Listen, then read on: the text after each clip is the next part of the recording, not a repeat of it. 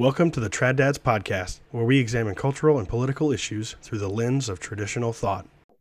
All right, so today we are going to be talking about wages and sort of the way we can maybe design policy to create more effective pay systems. This is Levi Russell, and I have uh, Levi Breederland and Isaac Miller with me.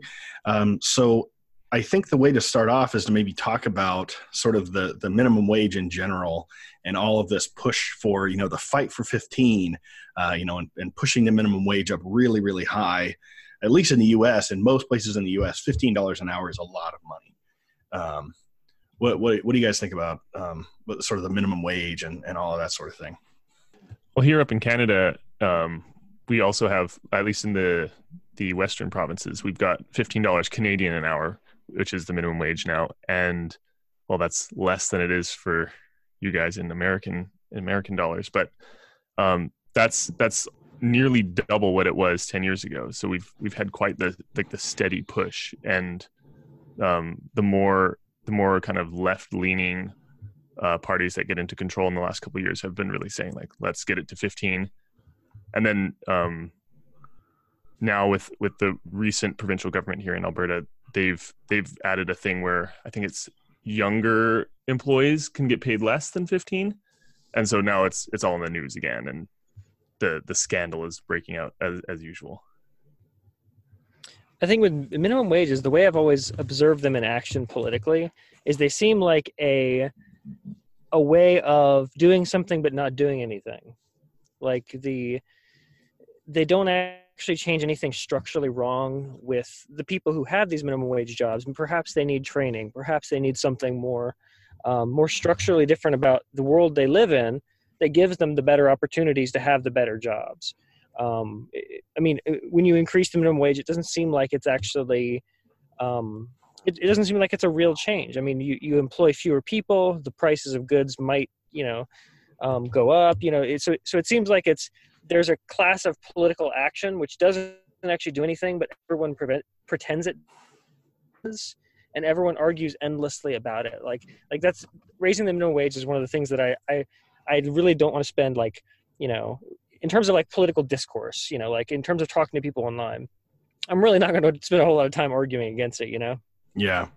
Well, you know, it's it's and it's an interesting thing um, to actually kind of tie both of those together. Is like, you know, you see how you know they, they just mandate this this wage and then and then they find out that there are problems with it that that you know that aren't addressing structural issues like you were saying isaac. And so they they they end up doing what you were talking about levi where they have to you know make exceptions and and you know oh well we're going to push it down for kids who don't have any skills because you know for pete's sake you know no one would reasonably pay them $15 an hour for their you know inexperience and and you know like lack of ability to show up on time and all of that sort of thing. And so, yeah, I, I think it's interesting to think about, um, you know, all of the criticisms of the minimum wage that get at this issue of, well, you know, it all it does is, is sort of force this trade-off between, um, you know, lower skilled people, and and you can see this right. The the um, in the U.S. if you dig into the data and look at the labor force participation rate for um, people like in the 16 to 25 age bracket. Um, you know, it fell uh, after the, you know, during the 2008, 2009 kind of recession period there, and it just never really recovered completely. You know, those, those, those people didn't go back into the workforce. And so, you know, pushing the wage up is just going to make it even harder for them to get, you know, their foot onto the bottom rung of, of sort of the, the employment ladder.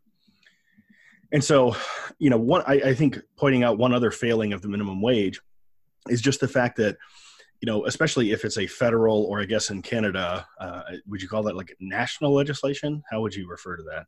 Um, well, I believe it's all provincial, so kind of like statewide. Um, right. So I mean, and and even even on a statewide basis, the the issue is that you know the cost of living is different in different places. So like in the U.S., you know, the example is you know, a $15 minimum wage in rural Mississippi is outlandish. I mean, like most employers could not pay that for, you know, basic labor. There's just no way. Um, but in New York City, you know, fifteen dollars an hour is just no big deal. I mean, that's you know that that's not gonna that's not even gonna get you to pay rent.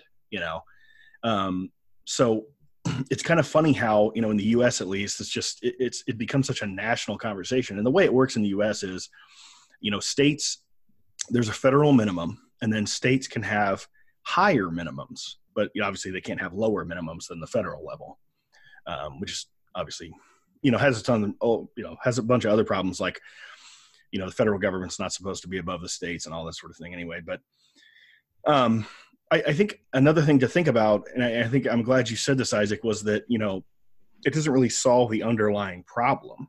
Um, and so this is where you know maybe we can get into you know employers themselves just voluntarily changing the way they pay people um, to to to deal with some of these underlying problems. So, do you guys have any examples of that kind of thing?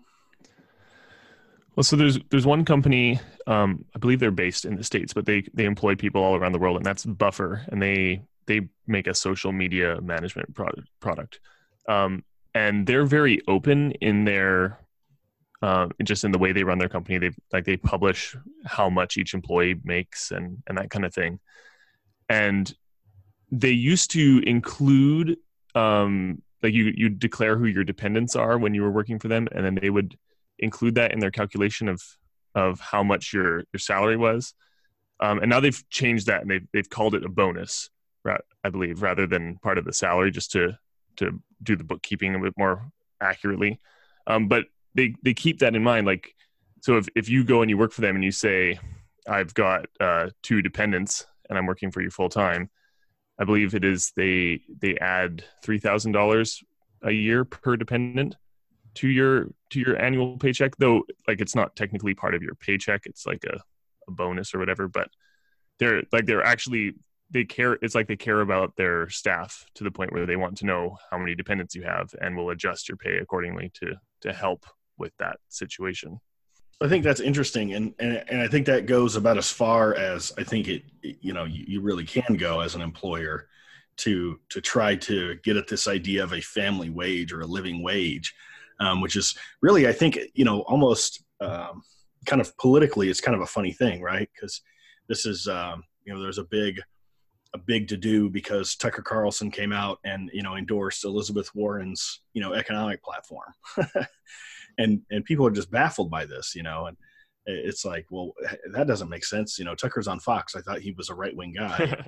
you know, I thought he was pro market and all that, but it's just I think it's one of those things where people don't realize that um, you know, like Isaac said, you know, he's he's more concerned about the underlying issues here. He's not concerned about, you know, do you know you as an atomized individual have a fifteen dollar minimum wage? Um, you know, and I can, and I can think of other companies that um, there's a there's a large gas station chain in southern Texas called Buc-ee's, and if you're ever in Texas, south of Austin, basically um, anywhere across the state, go to a Buc-ee's. They are absolutely amazing uh, restaurants or not restaurants, sorry, gas stations, but they do have food that you can actually eat and not worry about getting some kind of uh, horrific disease. Um, it's really they're really cool places. We used to stop there all the time when we were coming home from Corpus Christi. But um, it, it's interesting when you walk in, they have this big board above the door that shows you the the the, the minimum pay for all the different positions they have there, like you know manager, um, you know stuff like that um, and it's a really incredible business, and I, and they they do very well. Uh, they seem to do very well, and so uh, I, I, think there's there's a way to to make that sort of thing work. Because I know when we think about you know economic theory, it's uh, it's very much you know the, the wage is equal to the marginal product of labor. Um, maybe that's a little bit jargony. the whole idea is this that you know in equilibrium, you know a, a company is going to pay you you know basically in in um, in proportion to your contribution to uh, the, the, the revenue of the firm that you help generate. Um, and so maybe that's harder to square with this sort of idea of a family wage, especially like your example, Levi, with buffer. Um, you know, how, how do you square that with a wage equals the marginal product of labor? Like just because you have more dependents doesn't make you more productive, right? yeah, and that's that's why they removed it from like the, their salary calculation was they said like, well, obviously a guy with zero dependents is going to be a lot different than a guy with a stay-at-home wife and four kids. But then again, like if you think about it, the more dependents you have, um, there's there's got to be some correlation there with the number of dependents you have and the amount of things that might distract you from being a good employee, depending on the type of work you're doing. So in a way, like it's it's not you know a complete comparison, but in a way, you need to pay people more if they have more dependents, so that they aren't aren't as bogged down. I guess you could say, but that that sounds negative. Well, I think I think the thing is is is it really it really shows you know the the marriage penalty that women have right which which is is what is what comes out in the the raw statistics as you know this quote unquote wage gap um, you know this wage gap idea. But the, the reality is is just if you look at you know men and women who have never been married their their salary you know their, their wages are the same for the same job. But the issue is that once they've been married you know the societal expectation is that you know the wife is going to spend you know she's going to do at least 60 to 70 percent of the work in the home. And that's just the way it is. Um, and so employers know this. And so you know they don't get as many promotions or um, you know they end up leaving the workforce for a while when they have children. And so their you know their their salaries don't um, you know rise over time like someone who's continuously working. You know they have less experience. And um, probably less education overall too because they're you know they're not pursuing a master's degree or something because of desire to start a family yeah well yeah i mean that's the traditional thing but you know i think one of the i guess maybe one of the uh the the reasons for this podcast is that we're actually seeing the opposite of that um you know that now more and more um you know the I would say definitely greater than 50% of the people receiving degrees in the US are women. Um, they are far more educated than men are. Now that doesn't necessarily translate into workforce, but but yeah, I mean, people are delaying having children in general. But even even when they have them, you know, women, um, you know, will will leave their job for a while. So, um, Isaac, what what else do you think um, this tells us about sort of dealing with these deeper issues? Is there some other kind of insight here where we can better understand how to get into those deeper issues? I wonder about um, what you mentioned about comparing two different employees for, say, like a corporation, one who has four dependents, one who has no children. There, we kind of think of that as sort of value neutral, but in in reality, a corporation is sort of like su- in a subtle way going to prefer that person with no children because yeah. perhaps they're going to require relocation perhaps they're going to require um, you know some other thing that's going to interfere with some family connection or some some family obligation what if they require overtime or travel or these sorts of things there's there's sort of especially for very competitive job fields there is a limitation that if you don't have um, if you don't have those roots then you're actually more valuable overall to that company. So there, so there, in a sense, there's sort of a, um, especially for the most competitive fields. Obviously, this isn't the case everywhere, um, in every administrative or sort of white collar or office type job. Um, but but in some sense, there's there's a, um, especially the way that you know you you leave home, you you get an education and everything, and if you don't get sort of your if you don't have your priorities in, in line as a man and get your career sort of set and then kind of determine where you're going to live it, it, can be very difficult because now because you may have roots somewhere you may have children or family in an area and you don't want to leave that area for employment. So you're sort of you know confined in that area. And so um, I, so i think there's a lot of structural issues at play. Like um, that this isn't this part of the discussion isn't so much about the minimum wage as it is sort of like how should an ethical business approach this um, is it is it within the company's purview also to to reward sort of families and being and rooted and so on? And and i know that some some businesses some local businesses do tend to do this. I've seen that many of them do sort of they want this sort of networking and this sort of interconnectedness in the community. Yeah so i, I mean i can certainly see how some types of businesses um, like for instance i just i just wrote a column for my local newspaper you know arguing for you know some of the, the the additional benefits you get from having a local paper you know sort of monitoring the government and mm. the local government and stuff like that and so I could definitely see where you know some businesses really need someone who's a community person, right? And so they're going to they're going to try to to keep them in that area, and maybe that's going to require them paying you more. Um, you know, because I don't know. I mean, I, I guess uh, to me, to me, if you have children, you're still willing to move. You're just willing to move at certain times of the year, right? Because most mm-hmm. people, you know, their their kids are in school, and so they'll they'll either, you know, they'll either move at the end of one semester or the other. Um, but you're still willing to pick up and move. But you know, I guess maybe this goes into other things too, where you know we have the social security system, which makes it um, unnecessary for you to really uh, be there to support your um, your your your elders, right? And so that would really be uh, a sort of a familial tie tying you to a certain area, right? Because then you're talking about, well, if I got to move, I got to move two households. oh know? yeah. Um, but since we've broken that um, to a large degree with things like you know, um, with things like uh, um, uh, the Social Security system or whatever they have, the, the pension system they have in in uh, Canada. Um, so I, you know, but but I guess and, and the way I think about it is like, okay, so does you know you want somebody stable? So does that mean you know like you're paying more for stability? Because I could see it that way too, right? It's like I want to attract married men, so I'm going to pay married men more, you know, because they're more stable. Or am I going to pay them less because I know they're stuck here? You know what I mean? So I, I think it just depending on the scenario, it could go either way yeah depending on the business like you might say um, a person with family is going to have more times where they're away from the office. So we need to make sure that we can attract them to to keep coming in. So let's pay them more. But then again you might say well they might be they might be taking more more sick days and whatnot so let's pay them less. Yeah. so it's kind of it's kind of a dilemma there. So t- with this company um the, this company you were talking about, Buffer, do they explain why they're paying people more for those um, for the, the, the the dependents that they have?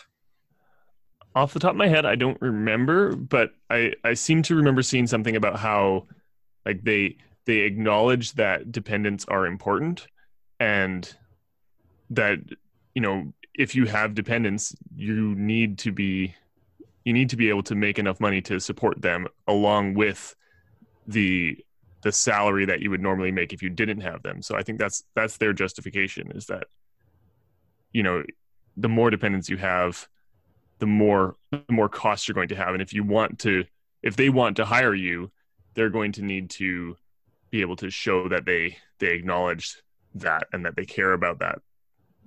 They seem to they seem to really push that idea like they really care about the the people that they hire rather than just thinking of them as you know autonomous drones or something. Yeah so I, it makes me think about sort of the opposition to this idea of a family wage or or something like that. Um, and you know we, we have this whole idea in economics you know of well the wage is equal to the marginal product of labor. Um, but obviously you know businesses just don't operate that way. And i've and i can think of you know instances where you know an employer said they were going to pay their employees you know ridiculous salaries you know they're paying everybody, uh, no matter what their job is, at least sixty thousand dollars a year.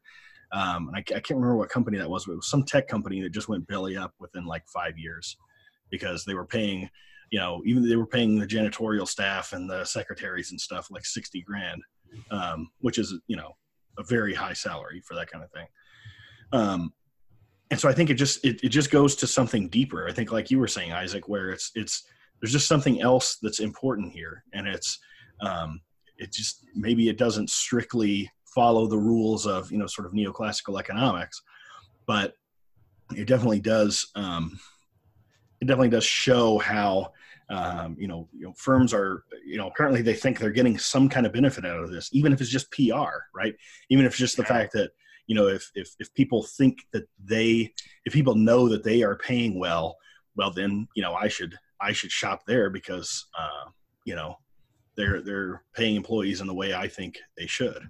Yeah, here we are talking about Buffer, and they're getting some some free publicity from us. yeah, it is interesting. Like you can definitely say that wage is there's there's more than just the the product of your labor in in that that like especially the larger businesses they're thinking they're thinking about the publicity side of things and they're thinking about they're they're thinking about more than just the number of doohickeys you can make an hour Well, but that also plays into revenue, right? Because if you have good PR, then that tends to push your revenue up too, right? yeah Um, so I mean, yeah, I- I- it's a different thing than explicitly just selling stuff or making stuff. But I think it, I think it all folds into, you know, where the incentives still line up. But, but yeah, it's obviously no one can actually compute your marginal product of labor unless literally your only job is like, you know, a piece rate type of manufacturing job. I mean, um, Arnold Kling is an economist who has a who has an interesting blog, and, and he's made this point where you know in in a modern economy most people's jobs are overhead. Um you know the robots do all the piecework. So it, it's this whole idea of wage equals marginal product of labor is just silly. Like you, you just you can't um, no one can actually compute that. Yeah it's oversimplifying. Right. So isaac you had something to jump in there with i think? Yeah, I think the um, if we see society as more of like a an organism, and so think of like the life cycle of a person. Where where does this worker come from? How did they get the skills to get this job? Where are they going? Like what's what's the whole what's the larger big picture here that that's that's uh that's at stake? And so that gets us into the higher ed discussion. And so I think I think the Western world sort of suffers from sort of two different things that push on it in different ways. One is um, in many um, societies, such as the United States, most of the for any major corporation or very competitive employer, they sort of just skim off of the top. They, they have no um, investment in their own employee development prior to the employee actually being, you know, employed. So really, they're taking whatever's out there in the workforce, and so they're just sort of skimming and taking from it. Um, and for a lot of us, we don't really recognize that that's not that natural. That's not a um, that's an unnatural state of affairs compared to the rest of history, because you had you had guilds, you had you had things like that. What we have is, which is sort of similar, is the way that um, the meds, the medical profession and the legal professions work, and the way that there's sort of an on ramp to those jobs. Now, a, a lot of that is um, we get sort of squeezed on both ends, where one, uh, these industries don't have any kind of investment in the employee development, and two, the education system is fully subsidized by without without often without a direct connection between the university or whoever is doing the training, whatever vocational job or whatnot, and the industry itself.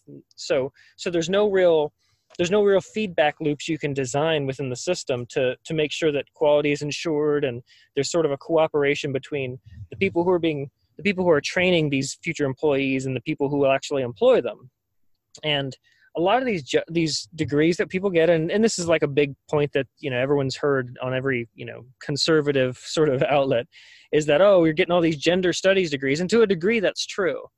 Um, but the jobs that employers are actually or the skills that employers are actually looking for don't appear to be um, it, it's mostly that the, that the university isn't preparing people to be properly employed.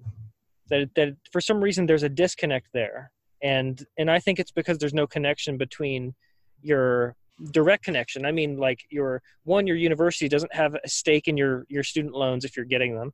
And two the industry doesn't have a direct connection to the university's sort of curriculum and and, and instruction. And Right. uh, in, in cases that's the case like within nursing and within um, a lot of other programs, they're sort of a de facto connection. And that's just because people have gone out and created those. But there are Right. many jobs in many industries where there's nothing there. It's just there's no connection and you sort of just have to figure it out. And and what this results in is high inefficiency all over the all over the board. So you get this massive debt to get a degree that only gets you into grad school or gets you into a job that says it requires a bachelor's degree. And and these are the larger issues at stake. Like how do you in one year if you had an appropriate system you could train someone to do sort of a manual labor that would give them probably like close to a, a family or, or at least a living wage Right. Well, and, and I think that's, I mean, this gets into a, a bunch of other stuff, but, but I think it's a good point, you know, that, that we do have these, you know, a a lot of times, co- you know, community college or, or otherwise, um, you know, based training programs like a nursing program. Um, or uh, you know to be a lineman or something like that. But you know when, when we get to the when it comes to the university part it's like well we've got to have you know number one we've got to tie research with teaching for some reason. And then we've got to have these sort of two goals of job training but then also having a liberal arts curriculum that's just about ideas and that sort of thing. And so to me it just seems like you're trying to cram like three different purposes into one thing and and so of course you know just like you know someone trying to you know to do three different jobs at a business they're just very inefficient you know and Uh, and the, one of the dysfunctions of this is is is uh, evident when we refer to all of this as education. It's not so much education when you're training someone to be a welder. Yet Right, this good all point. sort of falls under this higher ed umbrella, and I think that sort of displays within the very language itself how distorted the idea is. Whereas we should be thinking in terms of like, what is our societal sort of employee development?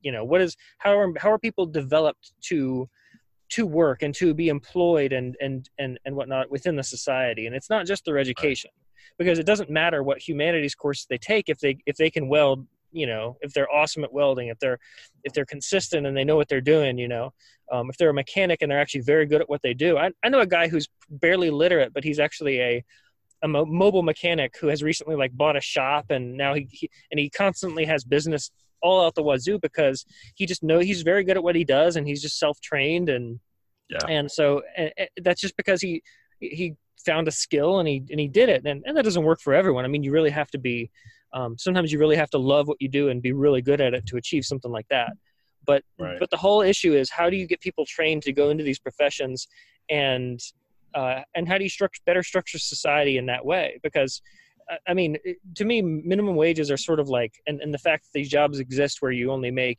you know, like 11 12 dollars an hour, and and it's just there's no real there's no real advancement from that. Mhm. Um, I think that's that's that's a side effect of something that's a much larger malady. yeah and, and it's and it it kind of shows you how uh, sort of individualistic um, you know how how the individualistic mindset affects things. Uh, you know because now it's like well we're not we're not so much concerned about um, you know your family and your uh, you know and your role in the community. It's just uh, you know do you have the training or the experience to do this job? And so because there's no i I think i think you made this point uh, you know you, you said that you know if we look at society as an organism right? Well that's totally antithetical to the way most people think right? Most people think you know i'm me and you know i got to look out for myself because nobody else is going to and blah blah blah. Um, and so it just it leads to or or it, it feeds a lot of this other stuff like you know well what what what reason do i have to to invest a lot of training into somebody?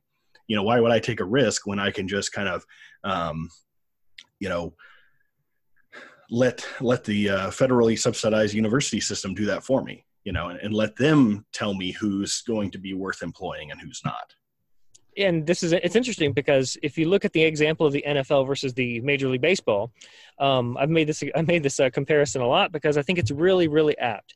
May, uh, NFL they sort of just kind of glean off of the top of the college football game, and what that has done is it's really affected the game itself because it, it's had to become more like the college game, which is you know for some people they don't like it some people do but regardless the, the nfl doesn't pay anything in employee development costs and to some degree, that's a oh. good thing. To some degree, it's a bad thing. Whereas with Major League Baseball and with the NBA, they have sort of these D leagues, these developmental leagues, where right out of high school, if you want to, if you're if you you know if you're good enough, but probably not on the threshold of like, hey, I can I'm, I'm LeBron James, I can go directly to the NBA or something crazy like that, then you go into the developmental league, and you make a lot less, but you're actually sort of being prepared and trained, and, and you might be selected or, or be or get good enough to actually play for the play for the majors.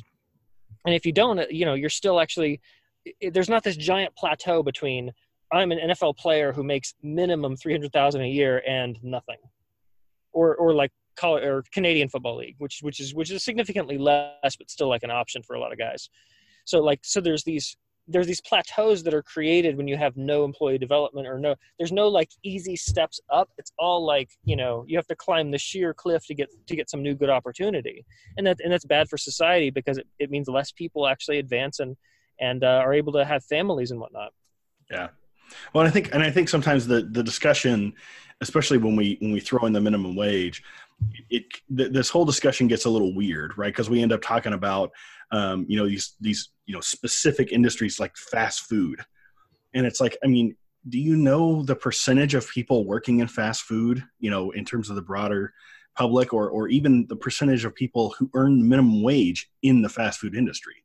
And it's and it's not nearly what people think, but they that you know that that particular industry has sort of become this avatar for, you know, oh man, see how hard it is when you know you work at McDonald's and it's like, well, you know, um, you know, how how how is McDonald's going to pay them more? You know, um, and meanwhile they're switching to robot ordering things because that's cheaper now than than paying all their staff minimum wage. They just need to cut down on staff. Well, but I think I think that also gets to another thing, which is, you know, people don't, you know, smart smart business people aren't building their business model for today or yesterday right?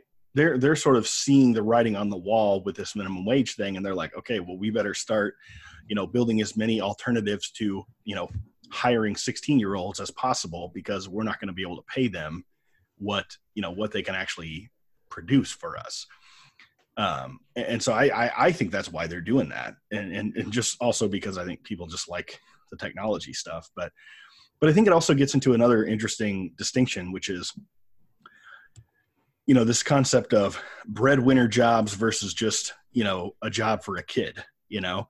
Um, uh, uh, and and you hear this in the sort of conservative circles all the time with respect to you know $15 minimum wage for Walmart or for McDonald's or whatever.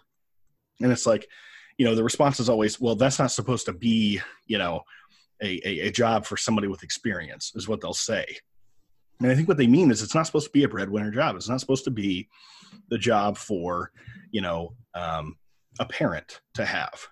Um, you know, maybe when they're in dire straits, you know, or maybe they have two jobs or something like that. But just it's not the ideal, right? That's not the expectation. The expectation is that you know you would have a job that pays better, so that you can, um, you know, raise a family and that you know these McDonald's jobs are just supposed to be for people that are you know in a transition period, either from you know youth to you know being more productive as adults, or uh, you know from one one job to another as a as an adult.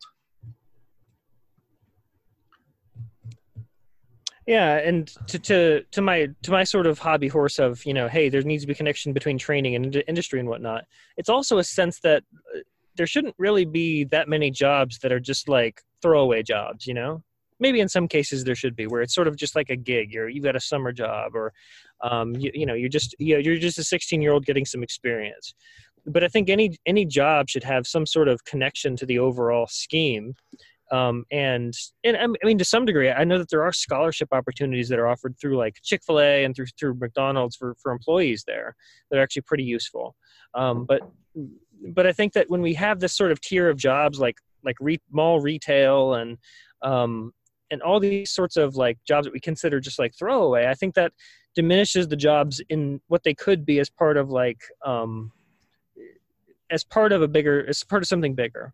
Like Publix, they have I believe at a certain level, all of their people were elevated from within. I'm not sure what level it is but that means that the person that gets up to the top actually spent time as possibly like a cashier or a stocker or a deli guy or something like that so um, so it actually gives people a chance to sort of rise up through those ranks and within the same company and and and really feel like you're you're part of a company that that is um, that has the human element woven into its efficiencies and its function.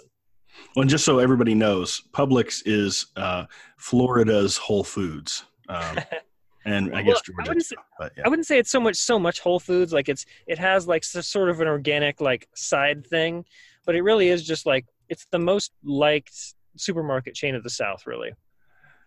Yeah, I I, we, I really liked the Publix in uh, in Athens, Georgia, when I lived there, but it was very expensive. So, um, yeah, but but yeah, I mean, so so does that mean? So you're talking about you know this these jobs being part of this broader um, you know sort of the broader thing. So it you know obviously there's one, one way to think about that is is guilds and sort of things like this but are so are you saying like you know these these low tier jobs sh- uh, i don't know like like we shouldn't have them?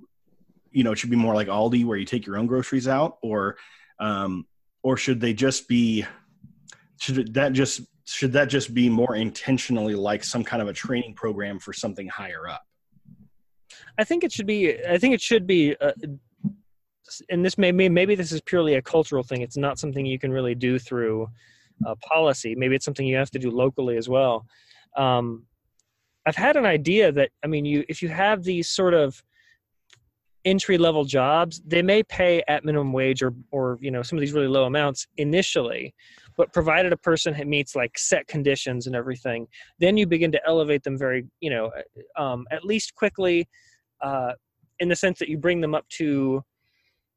Um, and and this is beyond like the economic analysis, but but like how how quickly does someone become uh, I'm thinking in terms of the um, manual laborers because I, I, see I think that that's the area where I've seen very little sort of development in ter- terms of like a guild or or or unions or whatnot, um, and in particularly in HVAC because that's that's where my that's where my father works, and so.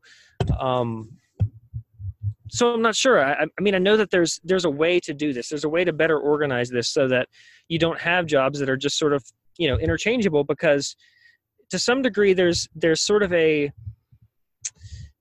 think of if you've got this really convenient employee in this position and moving them or or or elevating someone from these types of positions would then be a lot harder on you then you really want someone to stay in that position and sort of keep sort of the corporate and the you know sort of the regional separate and um and so it becomes an advantage for you not to elevate somebody.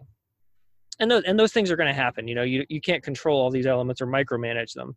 But but we should recognize that hey there's there should be a better way to to do this yeah so i guess so really what you're saying is just that there that that hiring from within has a moral component too. And instead of purely looking at it as you know well what are the search costs to find someone to fill this job versus you know do i have anybody internally that um, could fill this role? There should just be a preference sort of socially for hiring from within because it's sort of part of the relationship between the employer and the employee i think so uh, because it, again it's it's part of this idea that you you can't have local communities if you just have sort of you know interchangeable employees everywhere. If you have interchangeable you know mcdonald's interchangeable fast food places on every corner you know it's if everything is interchangeable then you know then people are then forced to sort of adapt to that where the, hey they can't live in their local community. They have to leave to get a better opportunity. And and so that creates this sort of motion and then uh, because people are moving around constantly because people aren't rooted you don't have any real genuine local communities anymore um, i mean you do have some but, right. but like I'm, I'm speaking in terms of like the hyperbole it's sort of the ideal what, what's actually occurring sort of in an, in the ideal way even though this is mitigated somewhat by people deciding no i'm going to live here and i don't care if I, I make less and i don't care if you know any of that other stuff right and i think uh, you know to maybe put a little bit of a different gloss on the community thing is it's it's more like a trajectory right? It's just where we're headed. Um, right. you know and you see um, and i think we, we said this in the first episode i think you know that you, you look at you know in the in the city aspect you look at places like detroit. I mean places just hollowed out um, you know because of a lack of community. And you know part of the reason for that lack of community is uh, just there, there's there's no there's no local commerce there um, and it's and it's really the case, uh, you know, in my experience with rural areas. Um, you know, so I because I've either worked a lot in rural areas or lived in them, and you just see it's just sad to see these places, you know, kind of falling apart. They're, you know, communities need scale, and and once you get, um, you know, once once your population falls below a certain level, um, you know, it, it, just really is hard to maintain some of these these different uh, sort of fixed cost elements like medical care and and and uh, education and stuff like that. So, right, and I think I think to some degree that you know the the really small communities have just there's some issues that they're going to deal with because they're on that margin. But even with like the medium or, or kind of small city, but not super small, they tend to deal with it quite a bit as well where you've got where everything is if everything is sort of default advantage to these to these uh, big metropolitan areas then then everything sort of inclines in that direction, and it but and so it gets drained out of the out of the other out of the elements on the other side of the, uh, of the spectrum. Right. So I don't know. Uh, I don't know a good way to end this, but do you guys have any other just sort of final thoughts on this whole issue of minimum wage versus a family wage, or um, any of that sort of thing? I don't think that the impact of it is excessively positive or excessively negative. I think there's negatives and positives, you know, with it. Are you talking but about the minimum wage? Right, right. Okay. But I, but I, but I think it's an ineffective way to approach. It's like if you if you don't really want to do anything significant, you can make a big deal about that, and there will be enough news and enough you know you know visceral right. argument about it, and enough you know talk talk talk show radio hosts and and whatnot to to it'll give them enough red meat to talk about. Yeah, it's also a it's a great way to get uh, the younger voters to vote for you and the the potentially lower paid, lower educated immigrants to vote for you. If if you say you're going to bring up the minimum wage by a dollar an hour, it's like that's that's who you're talking to. Is those people who would be making right. minimum wage to begin with. Right, and and and it's sort of the other side of this whole. Oh, well, we just need to, you know, we just need economic education for everyone. We just need to have educated voters, and it's like that's not going to happen. What you need is community, and then there, you won't have this problem in the first place. You know. Yeah. Um, so I guess with that, we'll sign off for now, and uh, hopefully we will uh, uh, get lots of downloads, and we'll see all of you next week. Thanks for listening to the Trad Dads podcast. If you enjoyed our show, please subscribe on your favorite podcast app and consider giving us a five star rating on iTunes. It really helps us out.